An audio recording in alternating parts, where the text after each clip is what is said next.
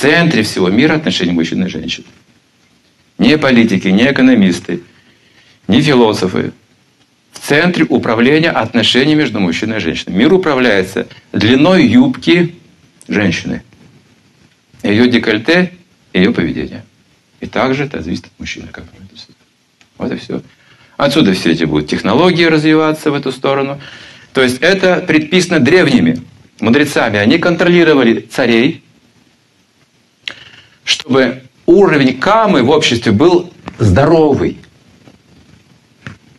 Как температура в теле 36,6 градусов должна быть. Если выше, будет плохо. Ниже тоже плохо.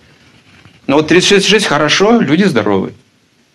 Если вы каму поднимаете при помощи средств массовой информации, культуры, скажем, театр, кино могут повлиять, книги, журналы, романы, описывающие эти отношения, если вы поднимаете вожделение выше, люди становятся более активными. В изобретениях изобретательные начинают развивать вот именно материальную сторону жизни. Гонка начинается. Больше конкуренции, больше устремления к деньгам, к власти, вот, вот, вот таких конфликтов. И в семье тоже. Если камы чуть увеличить, муж и жена будут как кошка и собака ругаться.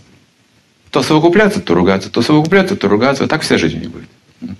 Если не отрегулировать вот каму внутри семьи в этих отношениях. И дети, рождающиеся от камы, они будут ниже интеллектом. Они будут непослушные. Ну, это трудный подросток называется. Почему? Вот говоришь, не понимаешь, все, все делают наперекор. А много камы, потому что вот эта температура, разум воспален с рождения уже. То есть, видите, то есть родить ребенка тоже это искусство. Искусство отношений мужчины и женщины. Если же каму снизить всех в паранжу, там, например, ну я извиняюсь, ну всех вот так грубо говоря, да, сейчас мы так вот шутим. Хотя это не шутки, но если так вот, другую крайность взять, да, женщин красивых сжечь на кострах, так было, простите, было в истории вообще. Потому что они возбуждают каму в мужчинах, и вот так начинаются проблемы, да. Другая крайность означает, что люди станут слабыми, инфантильными, безинициативными, без энтузиазма будут жить, без интереса к жизни. То есть мужчина и женщина – это вот такой как бы регулятор общества. Вот культура в семье – главная вещь. Так написано в древних книгах. Что культура человека определяется не так, как он себя ведет в обществе. Нет, нет. А как в семье себя ведет. В обществе он всегда хорош, все нормально. А с женой он ругается, бьет ее, допустим. Где же его культура? Ложь все это. Показуха, лицемерие, двойственность.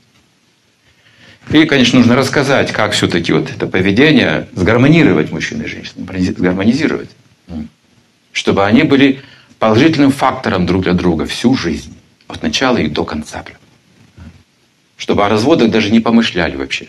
Это нужно научиться этому. Не просто терпеть друг друга, простите, а жить вместе.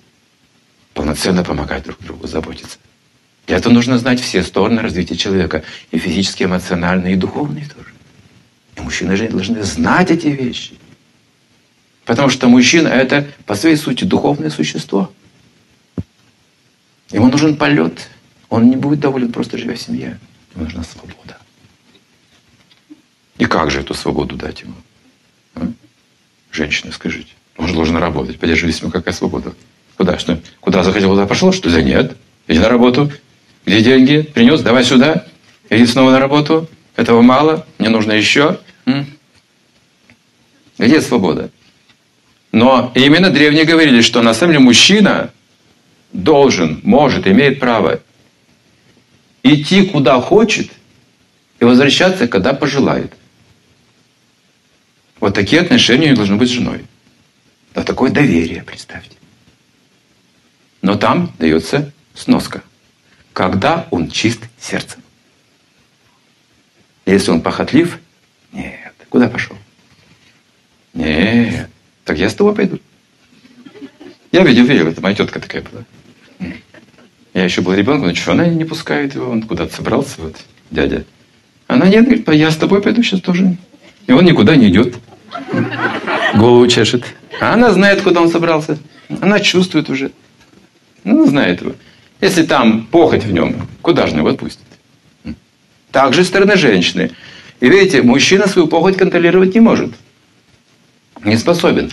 А жена может. Согласны? Что он боится. Куда пошел? Никуда, что ты? Ты всегда что-то придумаешь вообще.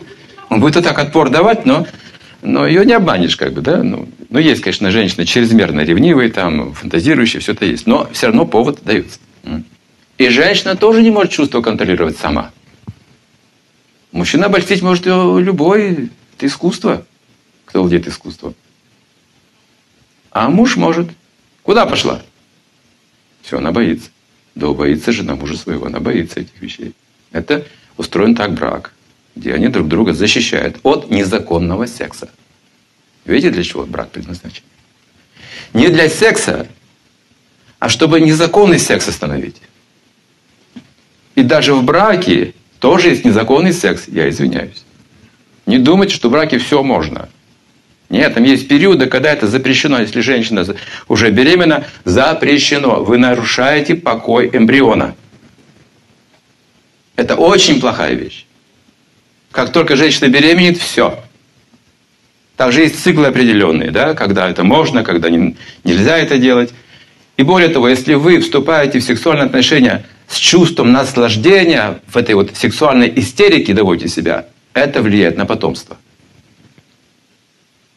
Древние зачинали детей с желанием иметь хороших детей. О, какая была культура, представьте, недосягаемая сегодня, правда? Нет, я скажу, досягаемая. Давайте пойдем дальше. Есть такие уровни, где мы можем это делать, каждый из нас. Этому нужно научиться. Самому и учить своих детей. Лучше с пятилетнего возраста. Легче будет. Нас немножко позже, поздно уже переделывать, конечно. Но все же есть такие сферы, которые могут нас сильно изменить. Есть такая любовь, такая чистая любовь. В сердце каждого человека она дремлет. Это написано. Дремлет в сердце каждого живого существа. Отсюда наши вопросы и ожидания. Она там находится. Не в свободном состоянии сегодня. В форме мечты, какого-то образа, какого-то будущего светлого, надежды.